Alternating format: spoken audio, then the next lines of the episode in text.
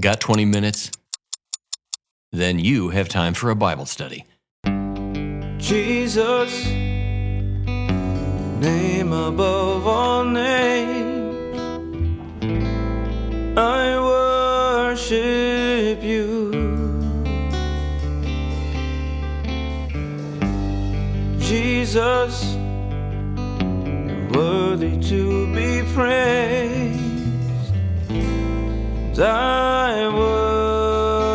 you. Welcome to another episode of 20 Minute Bible Studies. Romans 10:17 says that faith comes by hearing, and hearing by the word of God. Over the next 20 minutes, you're going to hear an important message directly from God's word and have your faith and knowledge increased. All you have to do is listen. Now, here are your teachers. Hi, everybody. I'm Jordan Pine. And I'm Andy Baylog. Welcome to another episode of 20 Minute Bible Studies. Andy, today I want to dive into the topic of Christian apologetics. As any Christian who promotes the faith in public knows, the world is full of people who think that our beliefs are anti science and unsupported by evidence. They think the word faith means belief without evidence or believing without evidence. And that's just wrong, and we need to know why it's wrong and be able to explain it. Many of our listeners have probably heard the word apologetics, but what does it mean? Are we apologizing for God or something? No, not at all, Andy. It comes from the Greek word apolog- apologia or apologia, meaning to make a defense. And, you know, this is an important skill for Christians, making a defense, because we should always be ready to give a defense for the hope of Christ that is in us, as the Apostle Peter put it. In fact, that's where the word apologia comes from, 1 Peter 3:15. And speaking of apostles, the tradition of apologetics goes back to the apostle Paul, who defended the faith in such esteemed places as Mars Hill in Athens, which was the world's center of philosophical debate at the time. Mm. You know, that also reminds me of what Paul and Barnabas went through when they were in Greece and they came to a town in Lystra and they entered that town hoping to convert some of the people there. And unfortunately, they took Barnabas as being Zeus and they called Paul Hermes and they really wanted to worship them. But of course, Paul and Barnabas rebuked them and for their troubles, they ended up getting stoned to death. So what's the big deal, right? But yeah, I mean, I think that's what we need to understand is um, it is a key part of our ministry and apologetics is critical for us to learn more about and how we can master that. Okay, Andy, so let's try some apologetics and hopefully it won't uh, end as badly as it did for Paul and Barnabas. Online, our ministry has often been attacked by atheists who demand, Where is your evidence that God exists? And honestly, that's a fair question. Well, a good answer to that question can be found in both the Old Testament and the New Testament. And that answer is God is self evident. Just open your eyes. Let's listen now to the Word of God. Two readings. The first one from Psalms. When I consider your heavens, the work of your fingers, the moon and the stars which you have set in place, what is man that you think of him, and a son of man that you are concerned about him? That was Psalm 8, verse 3 and 4. And now a second reading, this one from the Apostle Paul's letter to the Romans. For since the creation of the world, his invisible attributes, that is, his eternal power and divine nature, have been clearly perceived, being understood by what has been made, so that they are without excuse. That was Romans chapter 1, verse 20. May the Lord add his blessing to the reading of his word.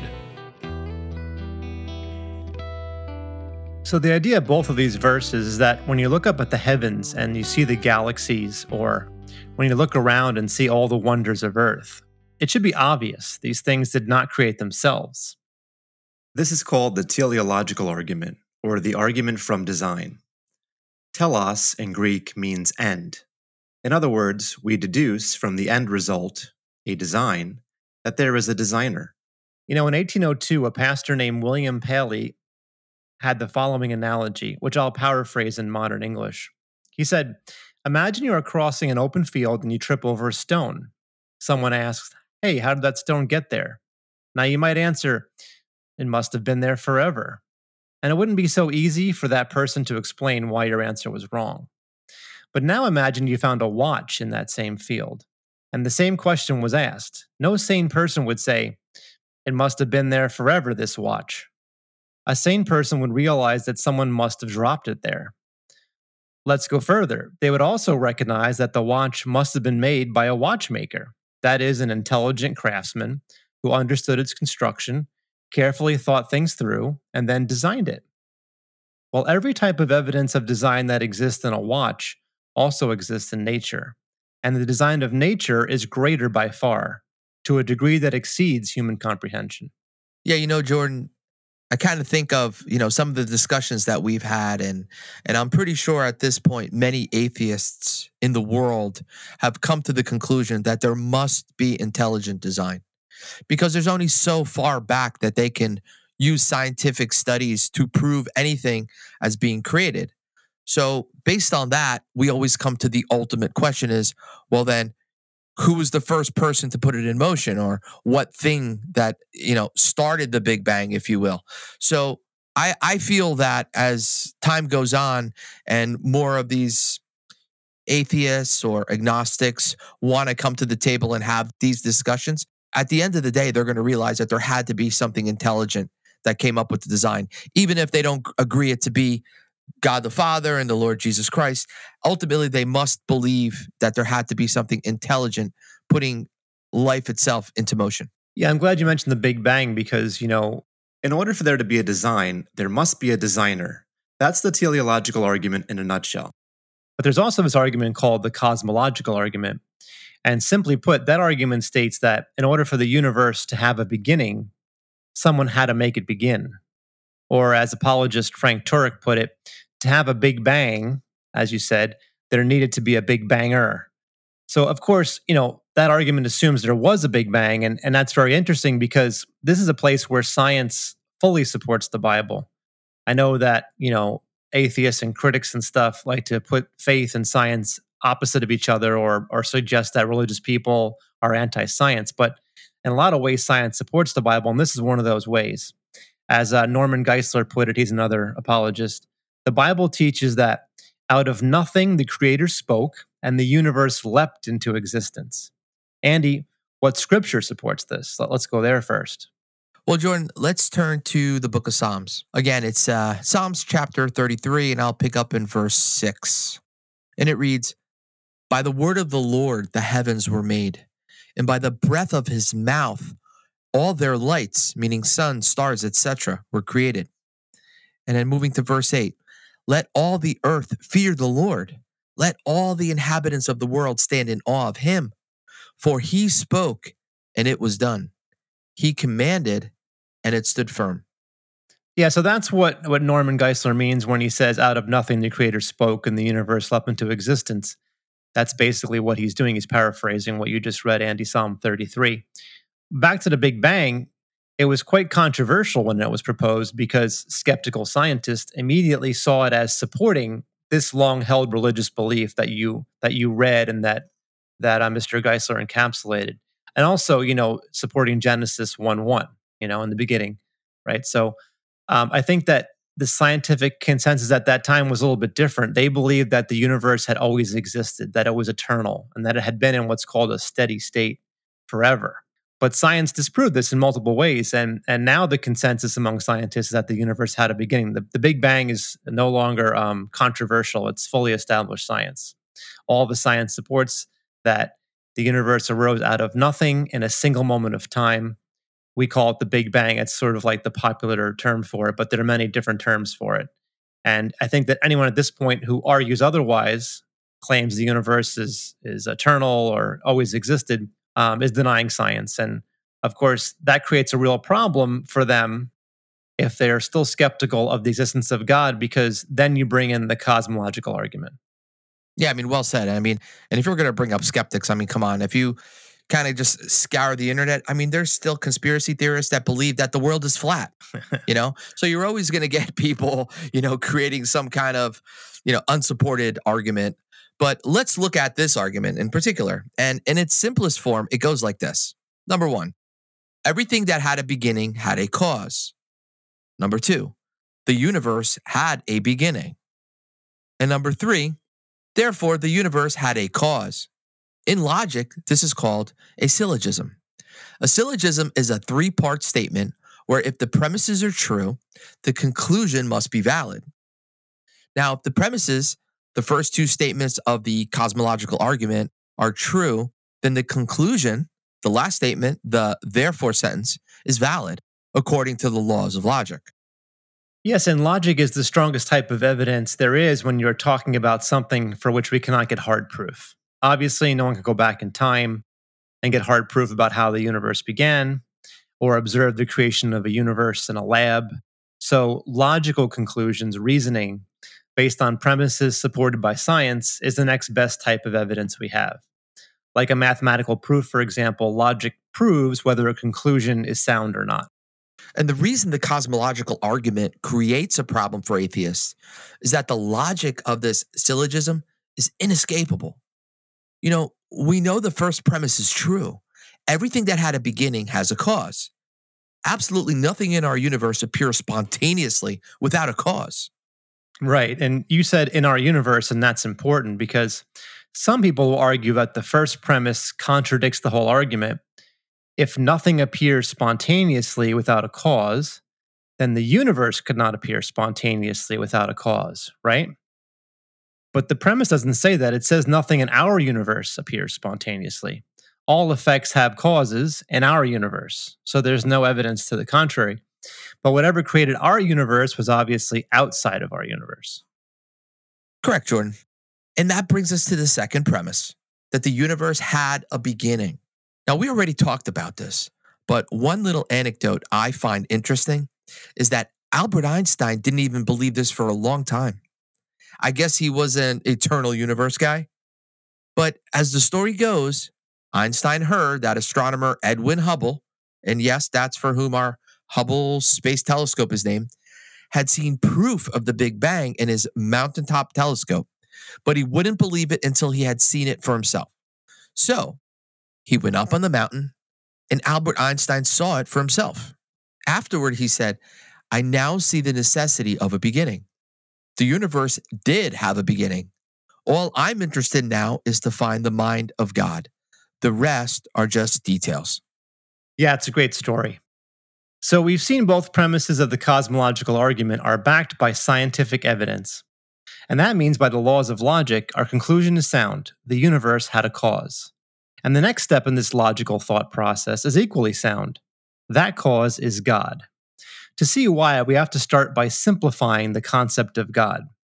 You know, oftentimes Christians and atheists sort of talk past each other because Christians are talking about the God they know personally and from the Bible, a heavenly father with all these wonderful attributes. And atheists are stuck on the basic concept of whether a superior being even exists.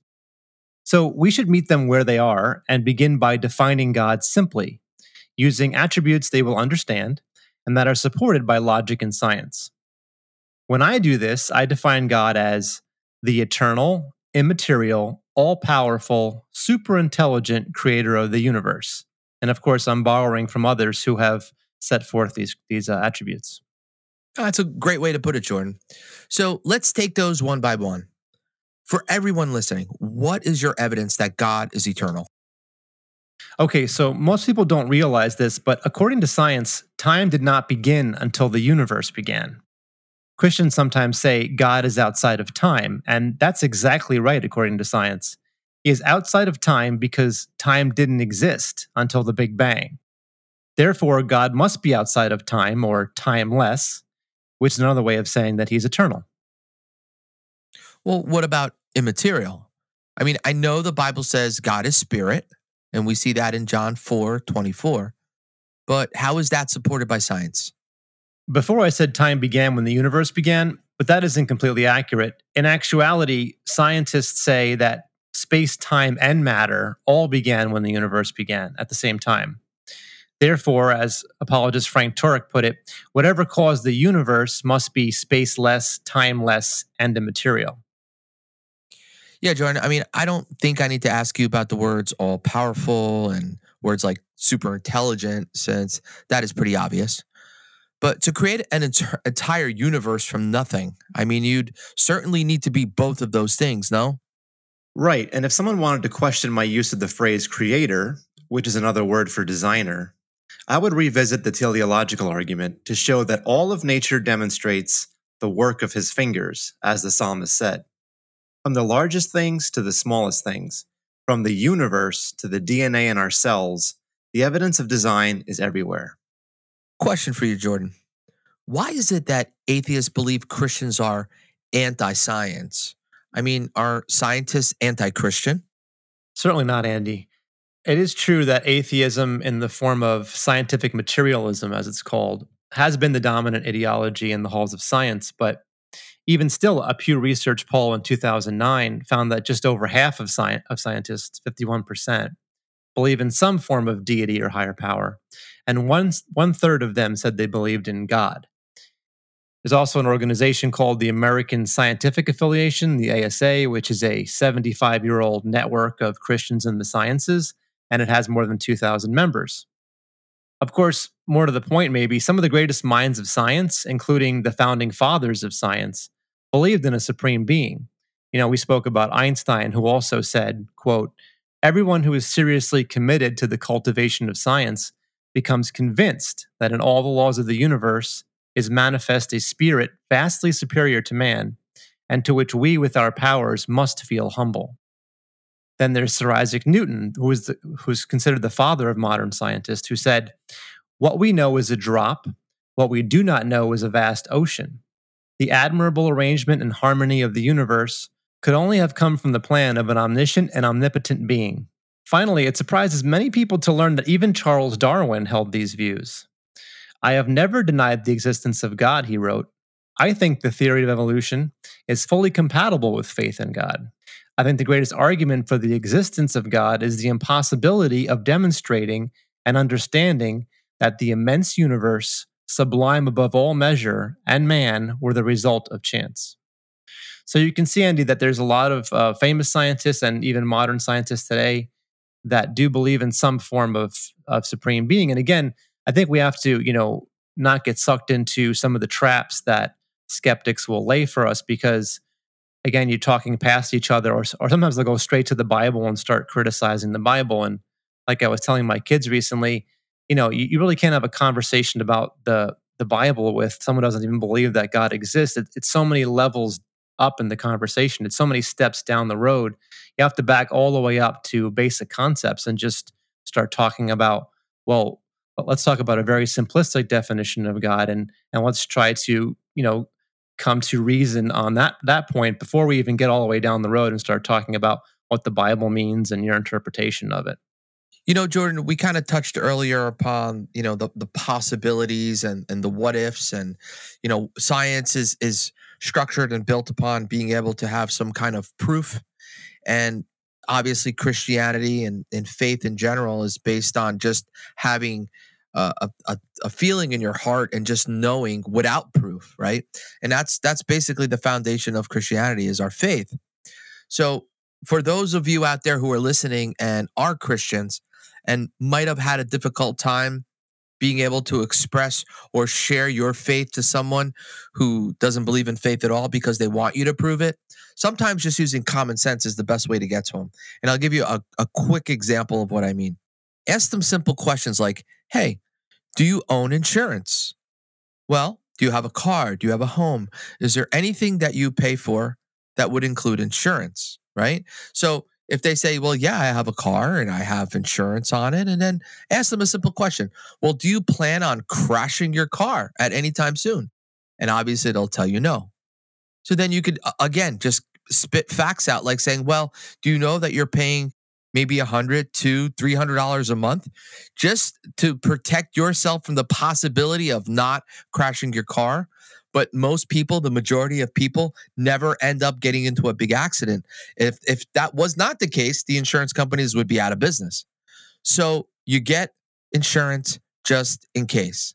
Well, you could tell these people, right? You could tell these skeptics, me as a Christian, for you to understand when we die, because there is one truth that whether you're a, an atheist, an agnostic, or a Christian has to believe is that we are going to die one day. Now, obviously, we know the rapture is on its way, and we most of us believe that.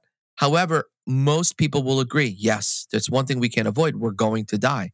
So present that to them and say, hey, look, believing in Jesus Christ, believing in God, accepting that there's a superior being doesn't cost you anything. There's no monthly fee to join.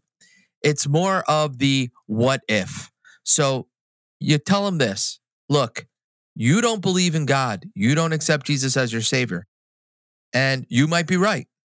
I do believe in God. I do accept Jesus Christ as my savior. And I might be right. But the question here is neither you or myself have died yet to know who's right. So they would have to use the logic of saying, what if? And at the very least, that should open their heart to listen and consider that Christianity might be the viable way to go forward in their life, just in case they leave this earth and there is a God and Jesus Christ is the only way to get saved, that they at least give an opportunity to look at Jesus as being their savior. Yeah, it's great that you mentioned that because believe it or not, that um, that way of thinking is actually um, an old way of thinking that goes back to the 1600s and a guy named Blaise Pascal. It's called Pascal's wager.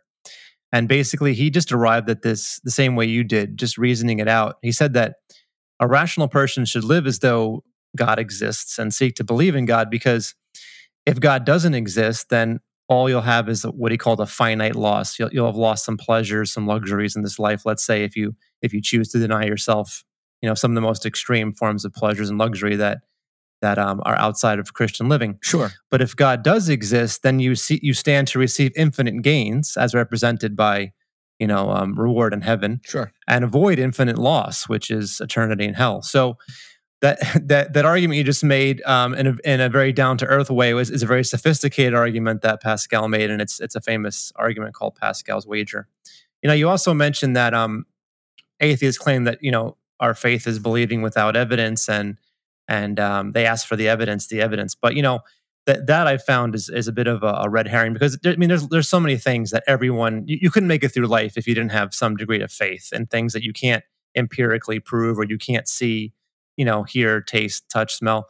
And you know, we we talked about the be- beginning of the universe as one. You know, if, if you have any thoughts about how the universe began, and atheists typically do, they believe that you know somehow it it all spontaneously happened well they weren't there to see the beginning of the universe neither were you. There's no there's no like i said no one's ever made a universe exist in a lab. So it's all some form of belief if you think of it that way. And and i've also found that um, it doesn't take very long in a conversation to see that atheists themselves have fairly crazy beliefs that they that they um, hold without evidence. And just to give three quick examples um, one of them is multiple universes. So without getting into a whole technical explanation, I'm sure anybody who's watched any uh, movies recently, TV or whatever, particularly of the science fiction genre, knows about multiple universes. Well, that's you an mean, actual. You mean I'm, I'm, a big Marvel fan?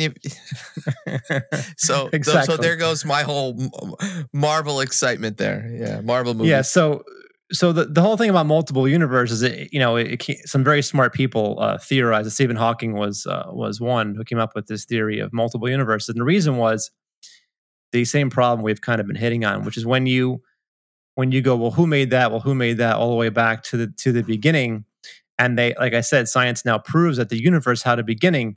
Well, then how do you explain the fact that that this beginning just happened to go so perfectly? It was so so fine tuned that everything went exactly right, and we ended up with this sophisticated life on Earth. I agree, Jordan. That is the truth. And that, everyone, is our lesson.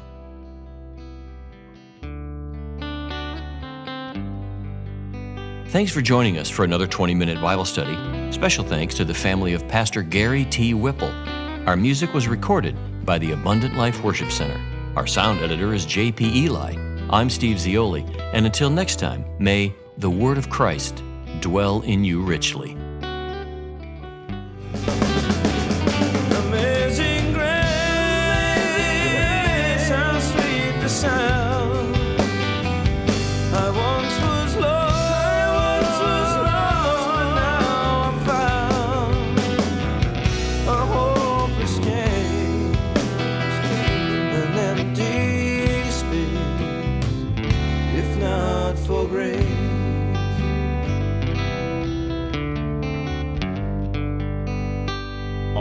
Mysteries of the Kingdom Incorporated.